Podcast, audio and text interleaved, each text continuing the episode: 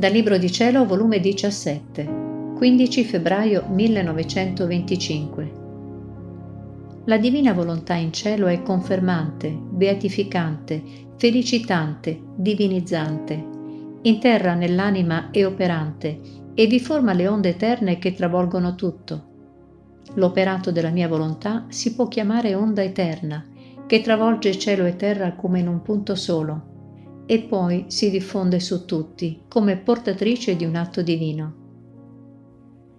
Mi stavo tutta abbandonando nella santissima volontà di Dio e in questo totale e pieno abbandono sentivo in me un nuovo cielo, un'aria tutta divina che mi infondeva una nuova vita.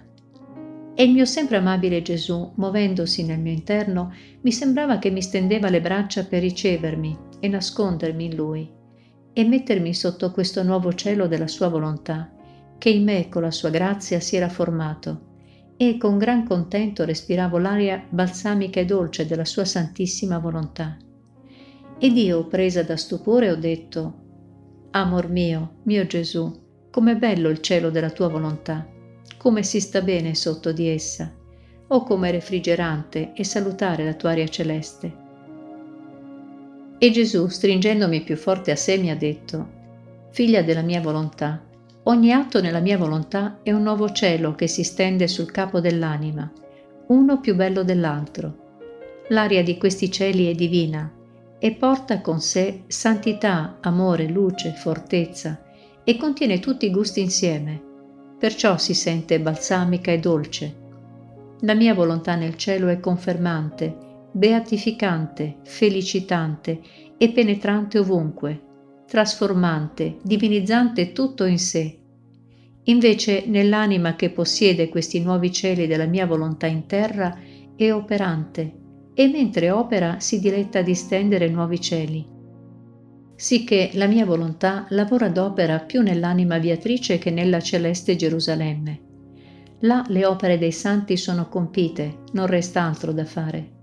Qui poi la mia volontà tiene sempre da fare nell'anima in cui essa regna perciò vuole tutto per sé, né vuol lasciare nessun atto alla sua volontà umana, perché vuol fare molto e ad ogni atto che cedesse all'umana volontà mancherebbe di stendere un cielo in più e sarebbe una sua opera di meno.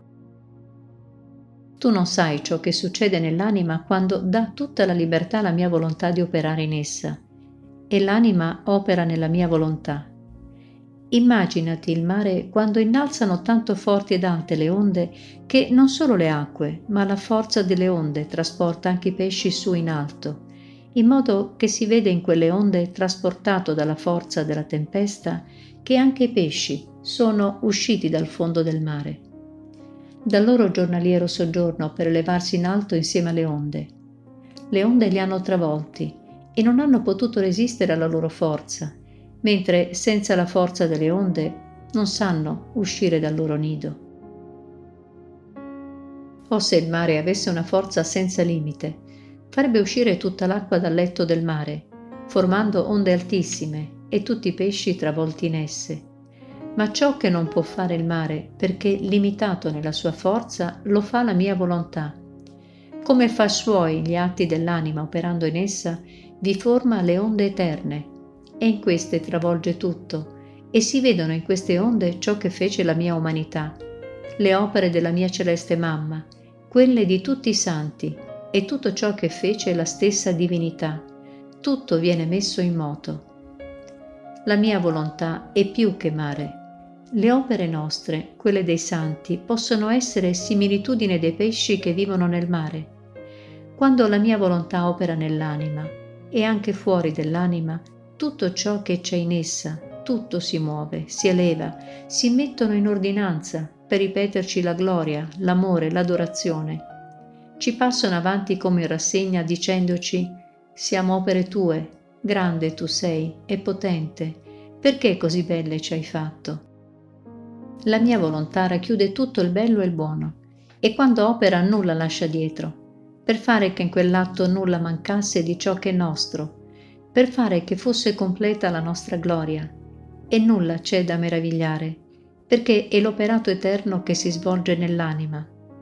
Perciò l'operato della mia volontà si può chiamare onda eterna, che travolge cielo e terra come in un punto solo, e poi si diffonde su tutti come portatrice di un atto divino. Oh come ne gode il cielo quando vede operare nell'anima l'eterna volontà, poiché essendo confermate le loro opere nella divina volontà in cielo, vedono scorrere le loro opere in quell'atto divino e si sentono duplicare la gloria, la felicità, le gioie.